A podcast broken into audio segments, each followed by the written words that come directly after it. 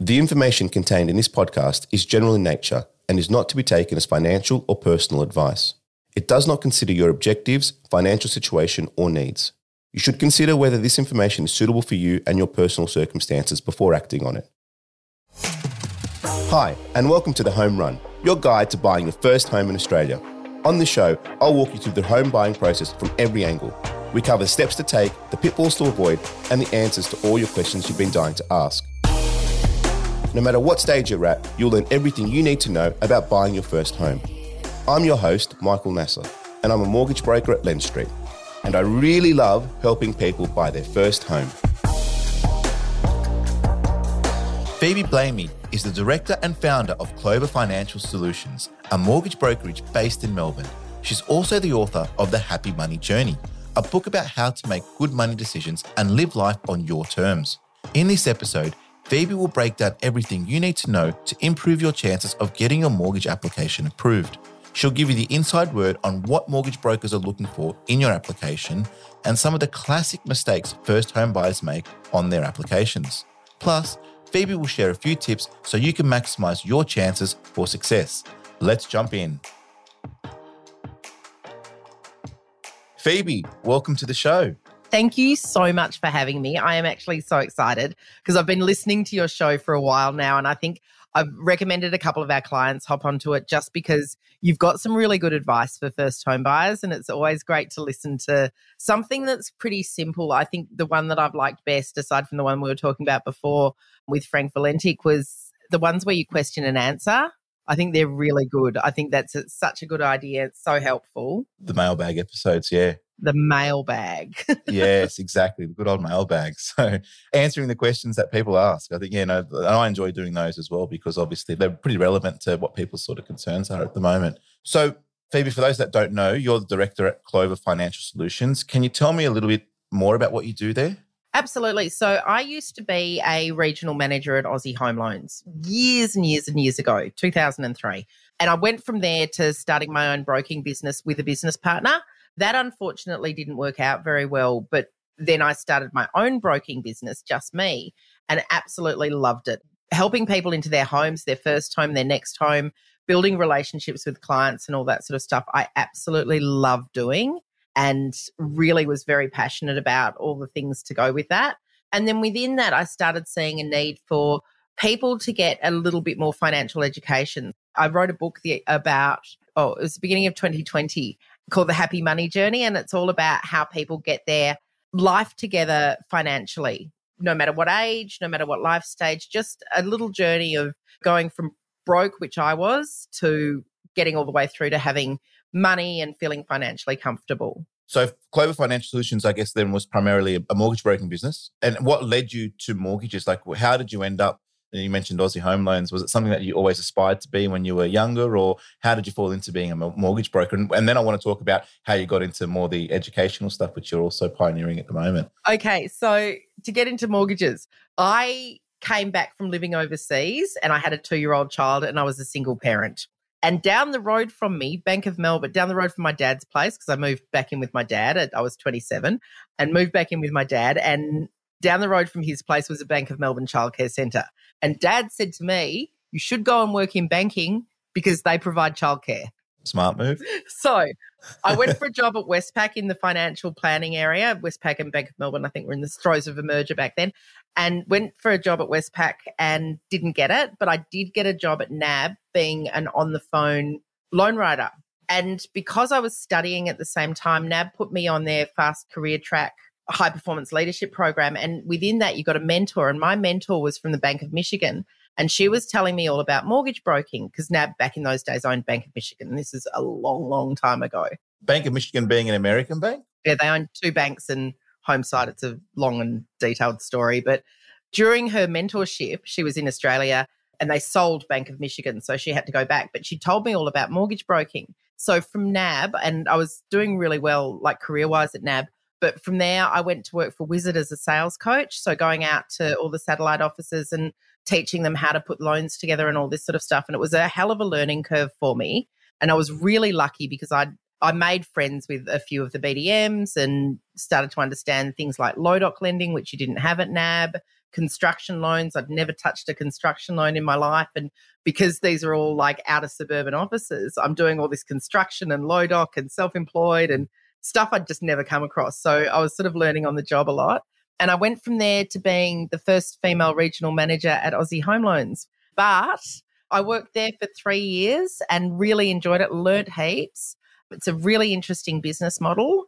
And you'd know a lot of brokers, including yourself, that have come from Aussie. And Aussie's got a really good way of teaching people to be brokers. So I went from there to starting my own business. I had about 10 brokers working with me and was in a business partnership. That all went south. And I'd seen myself as being a leader and a businesswoman. But what I really loved was being a mortgage broker and, and just helping individuals get into their houses. And because I had all these friends that were BDMs and ex loan writers and stuff like that, I was getting lots of business. So I just started up on my own. I named my business Clover after the dog. I was looking at all the, you know, Pinnacle and the loan home and all this, and just nothing. Everything was taken. So I named it after the dog. And yeah, started off. And then I've had this business for 14 years. My daughter's just left to go to a full time position at Loan Market. And here I am. And we'll obviously be leveraging that that knowledge you have as, as a mortgage broker when we talk about some of the concepts that we'll discuss later. But you did mention that you're also guiding or teaching people about financial wellness and well-being. Can you spend a bit of time letting us know about what that looks like and what led you to that point? So a couple of things led me to that point. One of them was in 2009 i'd just broken up with my boyfriend and my business was going under as well like that business partnership was just shattered it was it was really bad and it was quite litigious and I was spending a lot of time with lawyers and trying to get myself out of it. And I felt like I'd let a whole lot of people down and stuff like that by leaving, but I just, it just wasn't working anymore. At the same time, my boyfriend skedaddled and he'd been around for a while. So we had like joint things and stuff. And I realized that I had been paying off his car loan and I didn't have a car and we were renting and I was paying a lot in rent because obviously we'd had two mm. incomes and now I just had one. And because I was in the middle of this legal battle, I had no money. And it was really scary. Like I was really broke. And I had a young child and she was at private school. And so I had to, you know, go in and make financial arrangements with everyone and try and get myself back on my feet as quickly as possible. And you know, you're in direct sales, so you've got to be really positive all the time. And it really took me, I think, about five or six years to rebuild and get up to being normal again and being able to take holidays and just living a normal life because you get really scared as well. And so much of being broke and so much of being under financial strain is emotional and not actual. So I was making okay money, but I was too scared to spend it. I was too scared to invest it.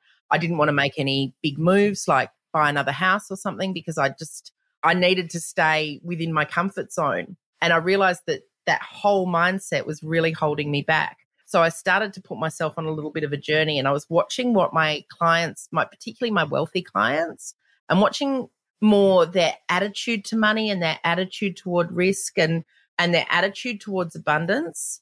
And then from there, working what they actually do with their money. So how they spend it, what they spend it on. Because I can tell you now, you look at a very wealthy person and you don't see multiple Uber Eats and you don't see multiple drive-throughs of McDonald's. You do see a gym membership and you see like stuff like that and you see a few holidays, but you don't see them living and just throwing away all their money. They're careful. They don't stop living the life that they want to live because they, you know, go on holidays and live in nice houses and drive nice cars and Teslas and the whole situation. So I wanted to be like that.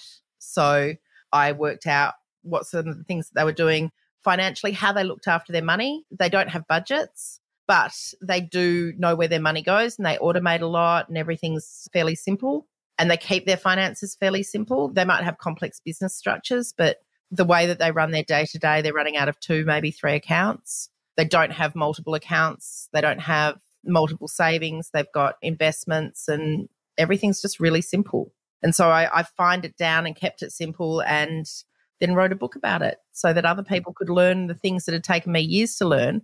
They could just condense it into a really short time and pick it up.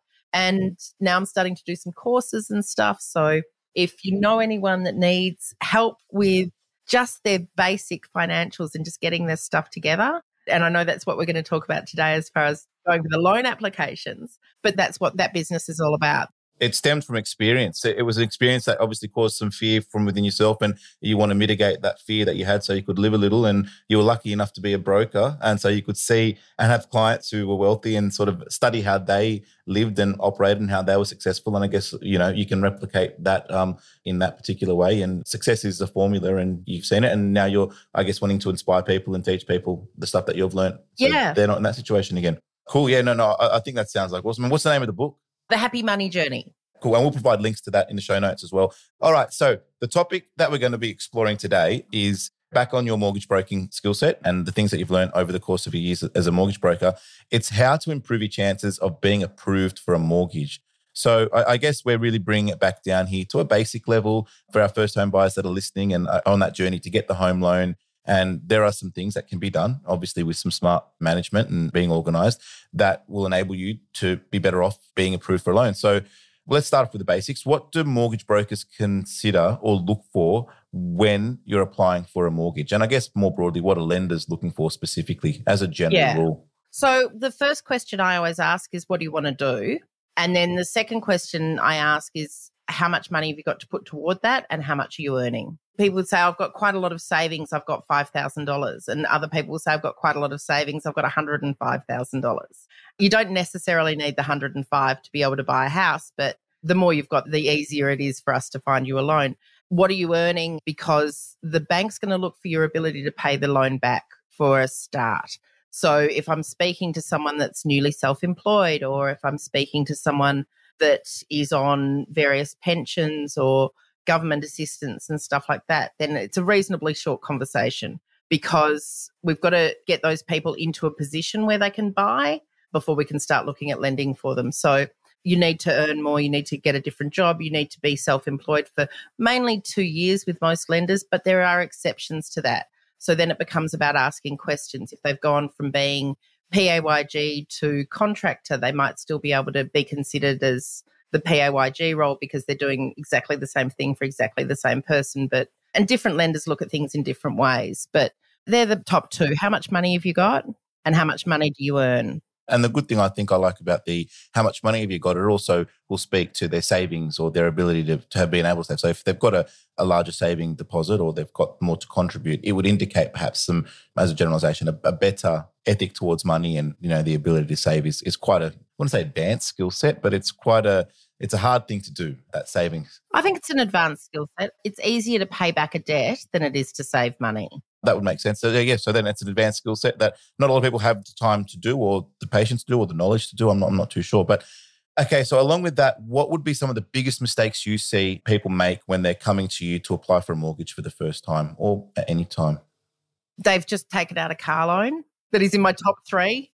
Lots and lots of afterpay. So seven or eight afterpays going out every week. They only eat Uber Eats because we're looking in their bank statements. So we can see everything about them. So we're seeing people that are being quite wasteful with the way that they approach their money doesn't speak well to the third thing that lenders look for, which is their character. And their character can also be how long they've been in a job for or how long they've stayed in jobs for. It can be how they do their savings, which we were just talking about, but it's also how they spend the money that they've got day to day. And lenders are more and more concerned with how you're spending the money that you've got day to day. If you're living at home with your parents, they're going to be asking why you don't have any savings at all. Where's your money? Like, what's happened? If you're going out and getting all sorts of credit just before you're about to apply for a home loan, it can show a lack of management in that sort of stuff. So, what we're looking for is really positive things like extra money's going on to debts, HECS is being paid off early if we possibly can, because everyone knows once we hit $100,000 in income, HECS is taking 7% out. It's a huge bite of your gross income. And that's something that first home buyers definitely get affected with when they don't realize because HECS is probably one of the biggest limiting factors along, you know, that can play a part in your borrowing capacity. Absolutely. Having unnecessary debt is big, but having HECS debt, you sort of you don't think about it because it comes out of your tax returns. And quite often I have conversations with people that don't even mention when we're talking about what do you owe. They don't even mention HECS because they don't even think of it as something that they owe. But yeah, hit that 100, 120,000. And that's what I think most first home buyers tend to earn a lot of money. I mean, you're in Sydney, they probably earn more, but It, depends, but yeah, no. Gen- generally, young professionals are. It's not uncommon to be seeing the, incomes at 100, 120, and and especially then if there's two parties to the loan and they're both on 80 grand each, so that also can play a part as well. Let's look at improving some of the, the chances here of these basic concepts or these categories that we've mentioned. You've mentioned the ability to get a loan, obviously, and the savings or how much money you have. If we start with the first one, the capacity to pay back a mortgage, what can first home buyers do to improve their capacity to pay back a mortgage? And I guess we're sort of touching on that already. And uh, it's probably more geared towards what can we do to ensure that we are maximizing the borrowing capacity? Is it just about reducing debt? Is there anything else that can be done in that regard?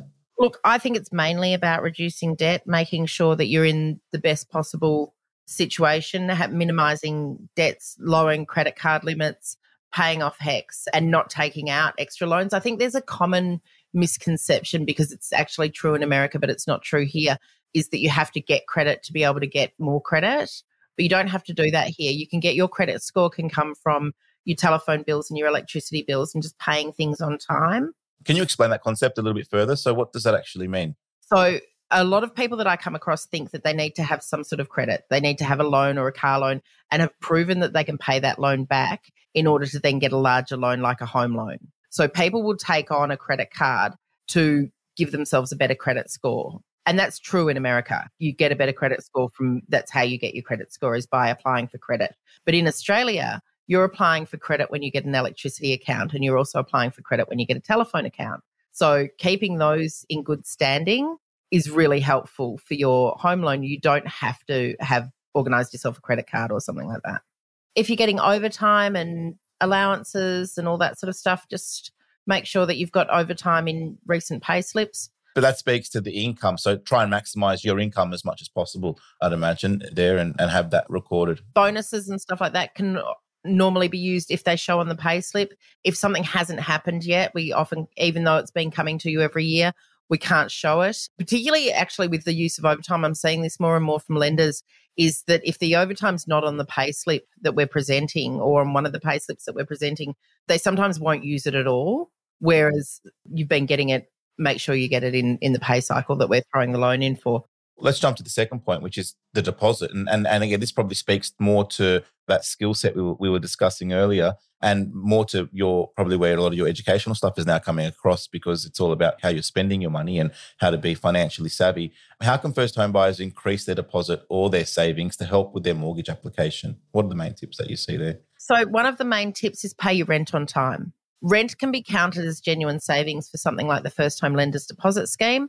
But a lot of lenders, if you're getting a gift, but you're it's not quite enough that you don't need mortgage insurance, you need to have genuine savings. And can you explain what genuine savings is? Yep. Genuine savings is either your ability to pay extra on a debt, so not just pay a debt back, but pay extra and pay it off. It's your tax return money, it's your rent, and this varies between lender to lender but it's making sure that you're doing these things on time and as you should rather than you know if you miss rental payments or if you don't pay extra on loans or if you don't get a tax return it's hard to prove genuine savings. Particularly important with all the schemes but also speaks to your character. It also says you know this person's able to honor a commitment. So you could be getting a $50,000 gift from your parents. That's enough to buy your $500,000 house but you're still going to need mortgage insurance on it for whatever reason that you don't qualify for the one of the many government schemes that are around at the moment but assume that you need mortgage insurance you need to have genuine savings. So that's what we're looking for. That's collateral. And then it's also the type of house you're buying. So if you're buying something that's company title if you're buying something that's serviced apartment stuff like that they're not so acceptable to lenders. They won't lend high levels on that. And so I guess some more tips there for the deposit. Like, are there any other main tips that you see how a first home buyer can accelerate their savings? Or I know we mentioned no Uber Eats, so let's scrap Uber Eats. That's going to help us save. Are there any sort of other main points or tips that you know you'd have for first home buyers as to how you can accelerate that deposit? I personally like high interest savings accounts and micro investments. High interest savings accounts you've really got to look for. So things like ING will have a special on for three months and then St. George will have the same special. And so you flip between different savings accounts, keep a record of everything. So you flip as and make as much money as you can because you're getting bonus interest and stuff like that. It's really going to help you save. But in order to prove it to the lender, we need six months or three months worth of savings statements in a row. So make sure you keep your savings. We're finding with, I think it's UBank, one of them has a, you might know this better than me, has a, a savings account for first home buyers and it's a really high interest rate, but they don't give statements. Okay, well, that's not effective. And I'm not aware of that one. No, but even if it's there and you can't get the statements, then how do you prove it? Yeah. How do you prove it? So we need to prove the genuine savings. We need to show them that you're you're putting a regular amount in, or you're getting a, a lump sum, but you're leaving it there for three months. You can't get a lump sum on Saturday and then call me on Monday and say I've got fifty thousand in genuine savings. It doesn't work that way. It has to be there for a period of time, or we find it another way. Any other tips there for accelerating the deposit? I think I like that idea of the high interest rate savings accounts, and you've got to be diligent, definitely. And I think if people want to know more about that, obviously they can reach out to you and find out more about your tips and, and what specifics you might have for them. The third thing that we speak about quite often, so we've obviously got our borrowing capacity, we've got our savings that we've got to be on top of. It's about consistency in lifestyle. That's something that I've heard you mention quite a few times. How can first home buyers increase their consistency on paper to better their chances of being approved for a loan to develop that consistency? Stay at the same job don't move house often and stay at the same job. Or at least if you're changing jobs, do the same thing when you change jobs. So don't move from being a lawyer to being a chef. It's not consistent. And the lender needs to have faith that you're going to be able to maintain that role. And how they determine that is they look back at your old role. If you wanted to employ someone, you don't want to employ someone that's had eight different jobs in four years. You want to employ the person that's had one job, shown that they can stick to it, and then comes to your job yeah, makes sense. And I think consistency there in work and definitely helps, especially for the purposes of an application we're talking about. Like, obviously, once the loan's approved and you've settled and you're in the house, then free to do what you want. But this is specific to what we can do to better improve our chances of a successful home loan application. And, and I think, yeah, that job consistency is critical. And then consistency in, in all the other facets, savings and, and everything, I think is definitely a good tip there. They're looking for you to be a high character person. So, you know, there are some jobs that it's hard to be consistent in. It's hard to be consistent in particularly hospitality jobs. And lenders are more reluctant to lend to people that are in casual hospitality jobs than they are to people that are doctors that are permanently employed at a hospital. So when you're considering buying a home, also within that, consider your career, but consider why they want that. Because the reason they want that is because they can see better than we can because they've got all the research how likely you are to stay in that role for a specific period of time to be able to service that debt. Yeah. I think for me, all of this speaks to the fact that you need to be organized when you go to make an application. And I don't think very rarely are you going to approach a broker and get your loan approved after your first meeting. It would be more like you'd meet with a broker and then these things would be discussed and they'd be mapped out and strategized. And it might not be, and something I see quite often is when I first start speaking to a first home buyer, it's not going to be in that first week that we're doing a loan. It's probably going to be a three, four, six months, sometimes 12 months time frame where we're working on a strategy to get us ready for the application too. So, and that's quite common. I'm, I'm sure you see the same thing when you're dealing with first home buyers. And I get this this episode is more about how can someone listen to it and accelerate that process? So when they get to a broker they're already doing these things. They've already had savings in, in the right account for the three months. They've eliminated uber eats. They've stayed in the same job. I mean there's some of the you know the gold nuggets that you provided you know like and if you're doing that when you go to see the broker well you're going to be in a better position to get your loan approved which is in essence everything that we're talking about today. And that's what we want. We want people to own their own house because owning your own house it's amazing. It, it makes you feel safe. You've got something that's yours. You've got something that is a really huge future investment, particularly if you're buying in Sydney because it's so expensive. Yeah. But um, you're really investing in yourself when you buy a house. And in order to invest in yourself, you really need to be solid and consistent and and show that you've got the not just the capacity to pay it back, but you've got the character that's going to pay it back as well. Speaking of also paying your bills on time making sure that your account doesn't go overdrawn. Small things like that can make a real difference in particularly getting your home loan approved at high loan to value ratios. And I know that your uh, listeners probably know what I mean by that, but that's the loan amount compared to the house value. So the the more you borrow, the greater percentage of the house value you borrow, the greater the risk the bank feels that they have, and therefore would like to see that you you're not missing payments and you're not sitting there with a, an unpaid telephone bill or something like that. But those things are also really easy to clean up. Some of those things happen in error because you've moved house or something like that. Clean those things up. We can help you as mortgage brokers. We come across this all the time. Nothing to be embarrassed about and will not stop you getting a house. Yeah. The point is, you're being proactive about it. If you identify that there is an issue, sort it out as quickly as you can because it's going to hinder the application at some point. So you're better off getting on top of it, not to be worried about it or ashamed of it or concerned about what other people may think. It's about sort of throw that out the window. Let's just sort it out and and focus on what we need to do to get sort of get this loan over the line. So that's a great point. We always close out our interviews with two questions, and then I guess we try to keep them consistent so we can compare answers. The first one is What would your number one tip for a first home buyer be that's trying to get into the market today? Lower your expectations. I'm in Melbourne. I've got some beautiful first home buyers that I'm dealing with at the moment that six months ago could buy for about eight, 900,000 that now can buy for about 600, 700,000. Like it's really dropped because of the increase in interest rates. But don't let that stop you buying buy because that property can be your future. It can be your first apartment that becomes part of a big property investment portfolio. Buy it.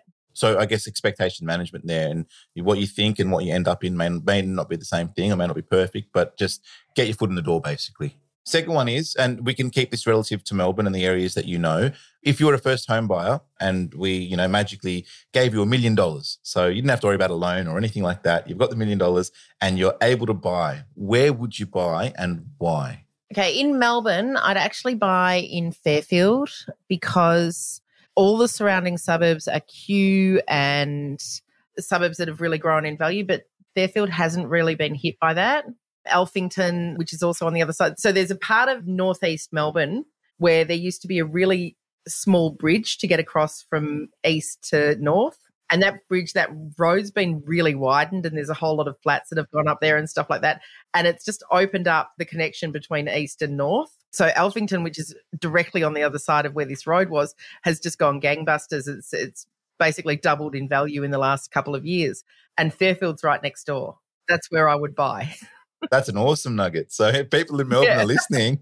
Like I'd be hitting up real estate and, and domain and, and, typing in Fairfield and seeing what we can pick up if that's something that because again and uh, what you're speaking to there is capital growth, I guess, which is you know uh, something you've identified. Obviously, when we are buying property, we want to get that increase in capital growth, and there's a lot to unpack in what you've said there. But I guess the summary is you're looking at suburbs that have some potential value, and in this instance, because of the widening of the road, it's obviously shot off into one suburb, and now it's going to affect the surrounding suburbs eventually. So that's quite a bit of insight there. Um, so yeah, no, I, I love that one. That's a great example.